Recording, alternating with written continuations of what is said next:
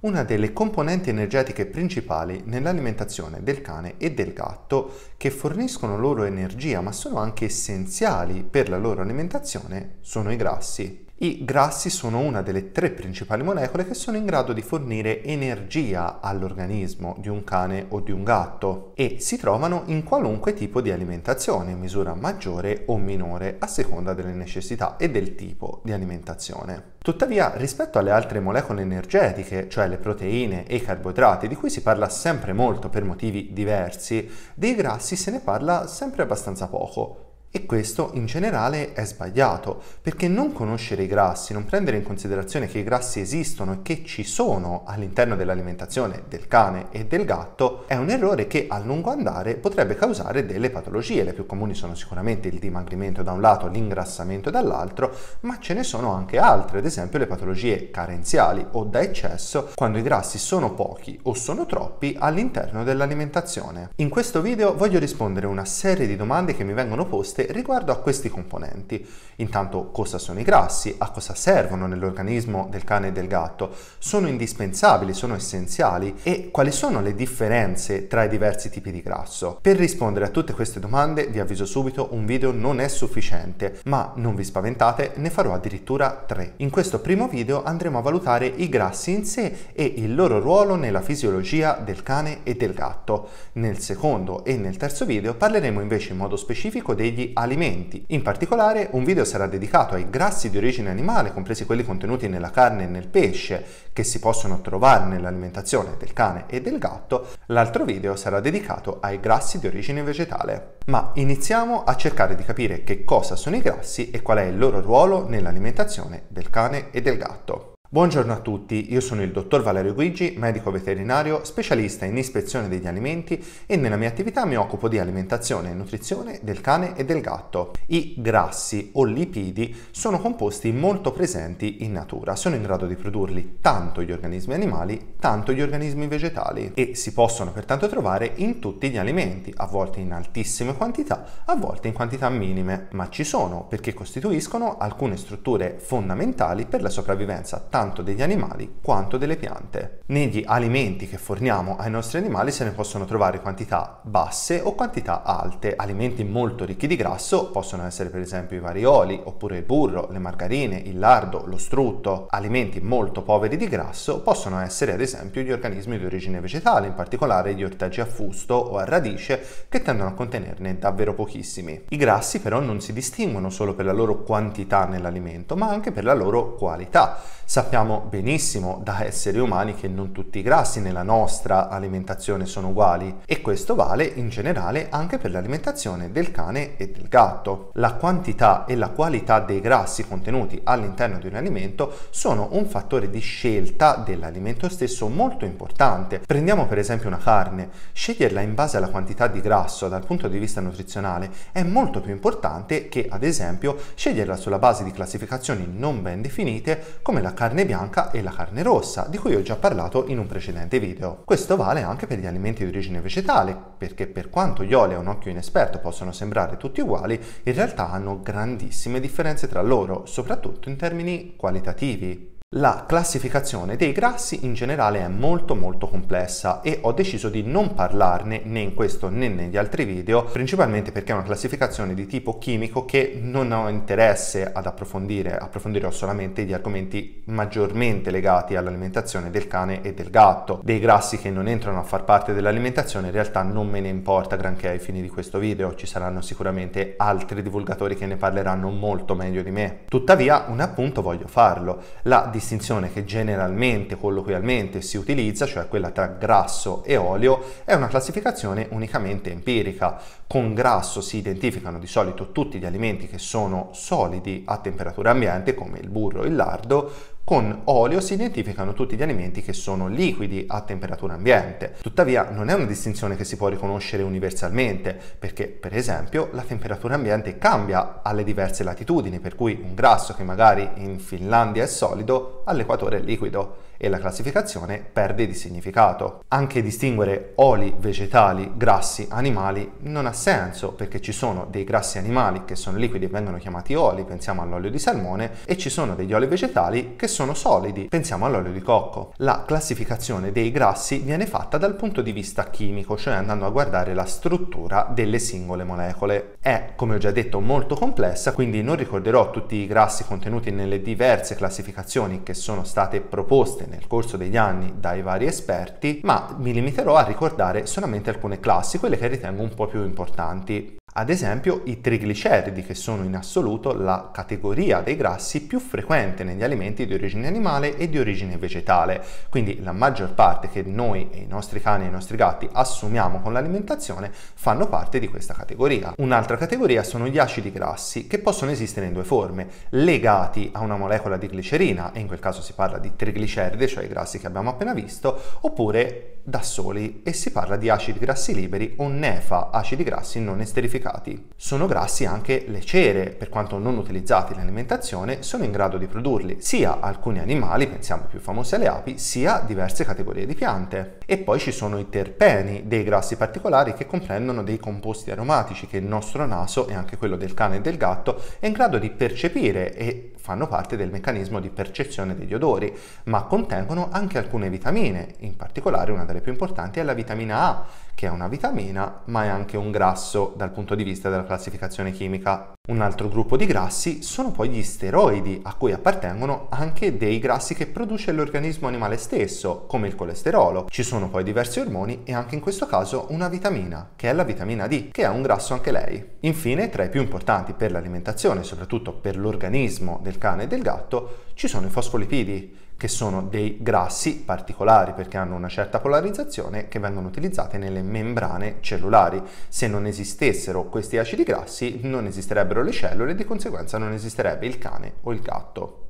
Per farvi capire quanto può essere complessa la classificazione dei grassi vi metto questo schema non esaustivo, assolutamente non esaustivo, che però vi dà un'idea per capire quanto difficile possa essere conoscere bene i grassi, considerando che in questa classificazione vengono presi in considerazione solamente i grassi che hanno un'importanza per gli organismi, lasciando fuori tutti gli altri. L'approfondimento per noi più importante dal punto di vista degli alimenti riguarda però i trigliceridi, semplicemente per una questione di quantità. Sono i grassi che in assoluto, in termini quantitativi, il cane o il gatto assume maggiormente nella sua alimentazione. Sono molecole particolari costituite da una parte comune che si chiama glicerolo a cui sono collegate tre code. Queste tre code si chiamano acidi grassi. Attenzione, acidi grassi e grassi o lipidi non sono sinonimi. In particolare gli acidi grassi sono grassi, ma non tutti i grassi sono acidi grassi che è un po' come dire che il pastore tedesco è un cane, ma non tutti i cani sono pastori tedeschi. Il fatto che abbiano nomi molto simili porta spesso a fare un po' di confusione tra ciò che è grasso in generale, ciò che è lipide, comprese ad esempio le vitamine che abbiamo visto prima, e ciò che è solamente un acido grasso con funzione principalmente energetica. I trigliceridi abbiamo detto sono i grassi più importanti nell'alimentazione del cane e del gatto.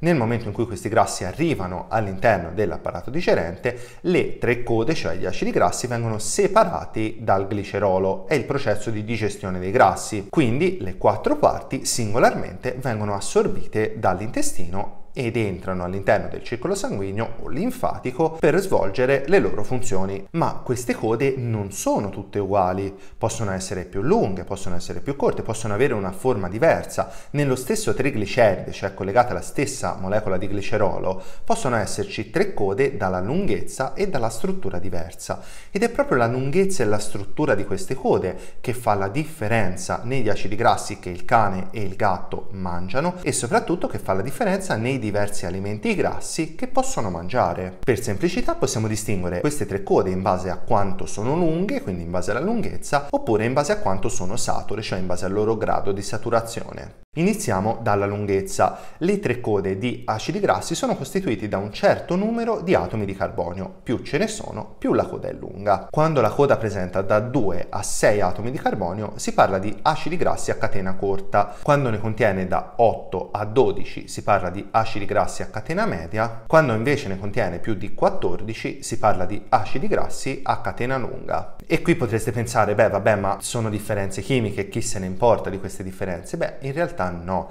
sono differenze che sono molto importanti dal punto di vista della fisiologia del cane e del gatto, cioè di come il cane e il gatto lavorano questi grassi. In particolare gli acidi grassi a lunga catena vengono smontati, come abbiamo visto prima, nell'apparato digerente, vengono suddivisi in glicerolo e nelle tre code di acidi grassi, vengono assorbite queste quattro parti singolarmente e successivamente vengono ricomposte, cioè si vanno a riattaccare tre code di acidi grassi al glicerolo per inserire questo nuovo trigliceride all'interno di particolari strutture che girano nel sangue. Se così non fosse, i grassi a catena lunga che hanno la caratteristica di non potersi mescolare con l'acqua e l'acqua è la principale componente del sangue, tenderebbero ad aggregarsi tutti tra loro, formando quello che in gergo medico si chiama embolo. Differentemente dagli acidi grassi a lunga catena, gli acidi grassi a media catena non subiscono questo particolare processo. Nel momento in cui sono stati assorbiti non vengono ricomposti per formare un nuovo trigliceride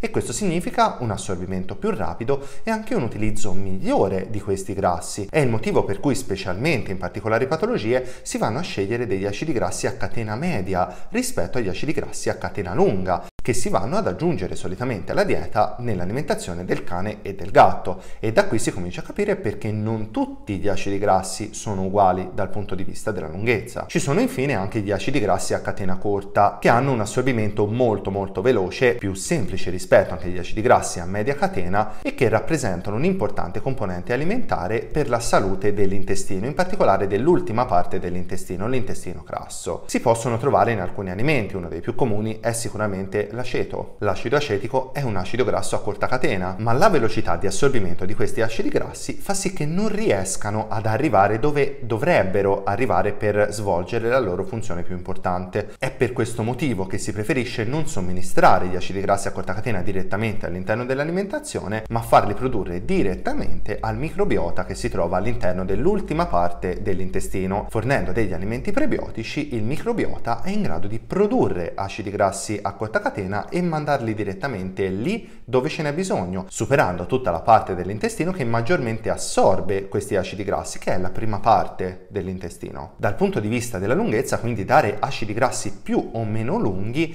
ha un effetto molto diverso sull'utilizzo che l'animale farà di questi acidi grassi. Oltretutto, acidi grassi di una specifica lunghezza hanno anche funzioni specifiche all'interno dell'organismo su cui non mi soffermo perché sono cose piuttosto complicate, ma è giusto sapere che un grasso non equivale all'altro dal punto di vista della lunghezza e nemmeno dal punto di vista della saturazione, che è l'altra caratteristica che ci interessa per gli acidi grassi. Gli atomi di carbonio in fila che compongono l'acido grasso possono essere legati tra loro dal punto di vista chimico con un singolo legame o con un doppio legame.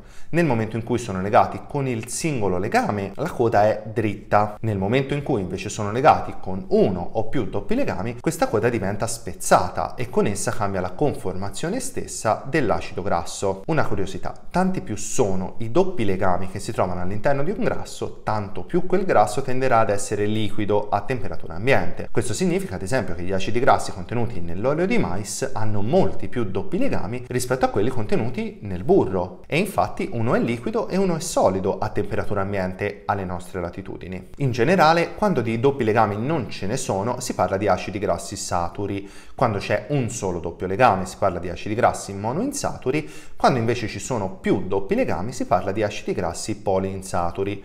È tra gli acidi grassi poliinsaturi che sono compresi anche gli omega 6 e gli omega 3, su cui non ritorno perché ne ho già parlato in un precedente video. Ciò su cui invece mi voglio soffermare sono gli acidi grassi saturi. Li consideriamo spesso in nutrizione umana come il diavolo, ma il fatto che gli acidi grassi saturi non siano ottimali nell'alimentazione dell'uomo vale anche per i nostri cani e i nostri gatti? Se andiamo a vedere le fonti scientifiche scopriamo che alla luce delle conoscenze scientifiche attuali no, non è così. Gli acidi grassi saturi non causano nel cane e nel gatto gli stessi problemi che causano all'essere umano, in particolare i problemi cardiovascolari. C'è un motivo. Avete mai sentito parlare di quei nomi assolutamente impropri che sono colesterolo buono e colesterolo cattivo, in gergo medico HDL ed LDL, ovvero lipoproteine ad alta densità e lipoproteine a bassa densità? Bene, nell'uomo le LDL, ovvero il colesterolo cattivo, aumenta in base a quanti acidi grassi saturi vengono mangiati dalle persone. Nel cane e nel gatto non è così. Le fonti scientifiche ci dicono che indipendentemente dal fatto che nella dieta siano presenti più o meno acidi grassi saturi, non c'è una differenza tra HDL ed LDL che rimangono sempre più o meno nella stessa proporzione, indipendentemente dall'alimentazione. Questo significa che mangiare in percentuale molti acidi grassi saturi rispetto agli acidi grassi insaturi nell'alimentazione del cane e del gatto non costituisce un problema come lo costituirebbe nell'uomo.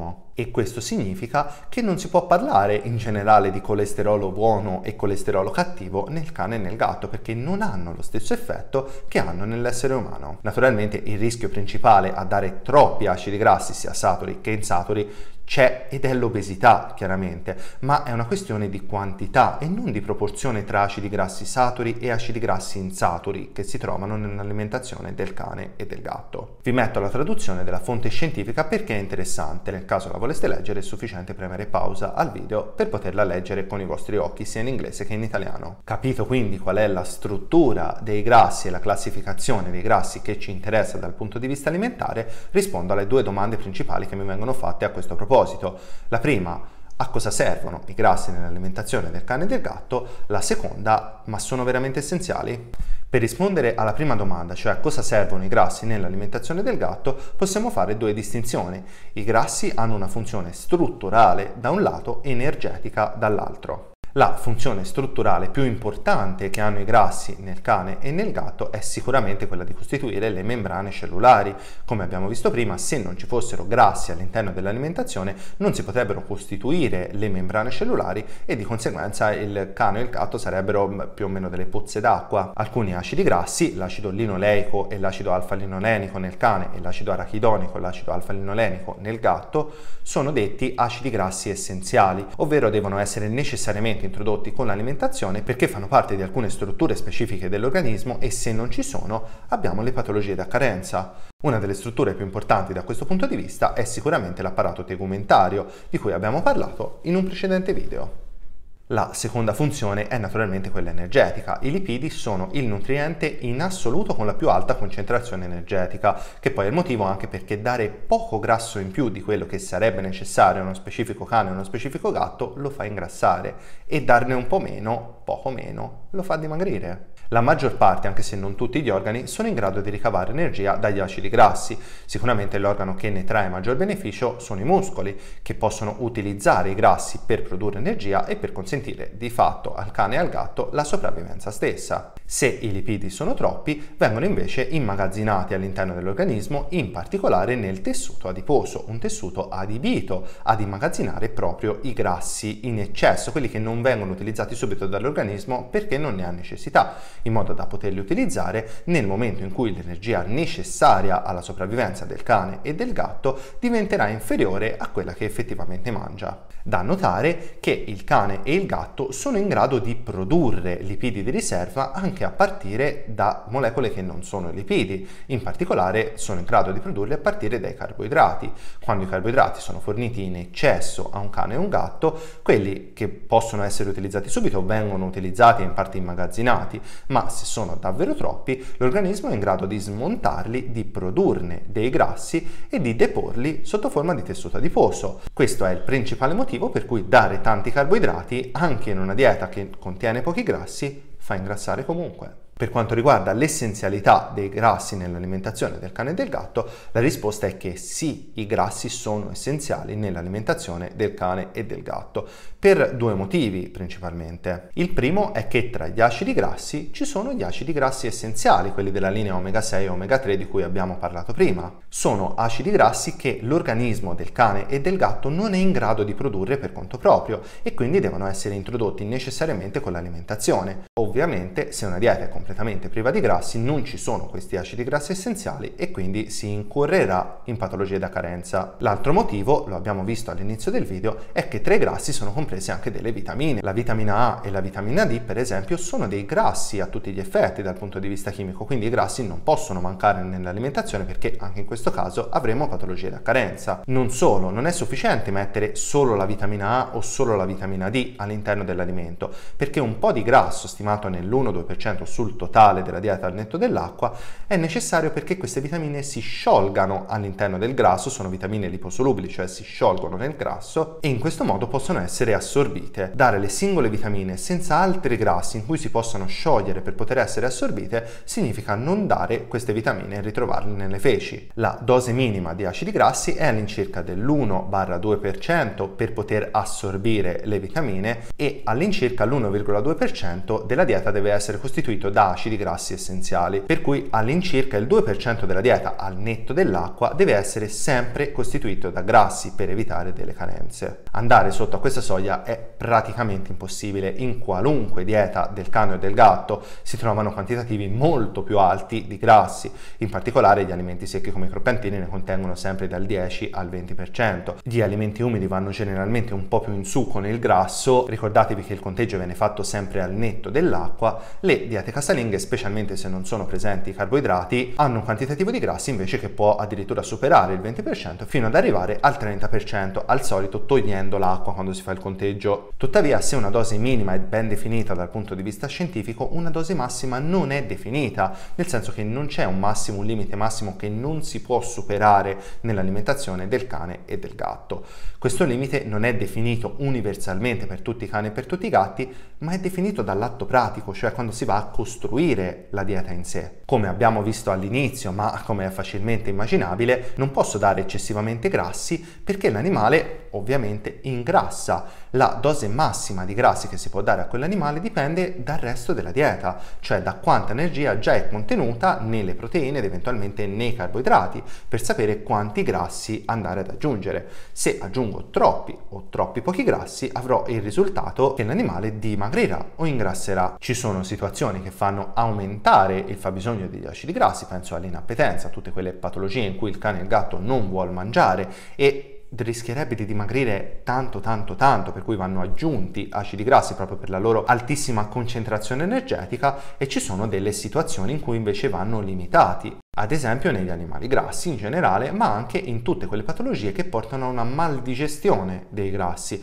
in cui il dosaggio deve necessariamente essere diminuito. Sono tante situazioni e sono situazioni molto diverse tra loro che soprattutto devono essere valutate per ogni singolo cane e per ogni singolo gatto. Ma non è una cosa così strana, anche nell'uomo non tutti mangiamo la stessa quantità di grassi. Per cui perché questo non dovrebbe valere nell'alimentazione del cane e del gatto? Quando si parla di alimentazione del cane e del gatto fatto è sempre fondamentale ricordare che ogni animale è un caso a sé e che l'alimentazione va formulata sulle specifiche esigenze di quel cane o di quel gatto. Bene, io sono molto contento di aver fatto questa introduzione sui grassi, soprattutto perché vorrei parlare di alimenti grassi in base anche alle tantissime domande che mi vengono fatte su questo argomento, ma se non facevo un video introduttivo su cosa sono i grassi, visto che c'è tantissima confusione su cosa siano i grassi, in particolare il loro utilizzo nell'alimentazione, non riuscivo a parlare in modo specifico degli alimenti, cosa che come ho detto all'inizio farò nei due prossimi video. Nel frattempo vorrei sapere riguardo a questa classificazione che cosa ne pensate, quanto ne sapevate, quanto ne sapete adesso, se avete imparato qualcosa di nuovo riguardo ai grassi nell'alimentazione del cane e del gatto. Fatemelo sapere qui sotto nei commenti di YouTube oppure potete farmelo sapere nella mia pagina Facebook Valerio Guigi. Io vi ricordo che se siete interessati a una consulenza nutrizionale, una visita veterinaria o una dieta casalinga formulata direttamente da me, trovate tutti i recapiti capiti qui sotto nella descrizione del video e detto questo io vi saluto e noi ci vediamo al prossimo video.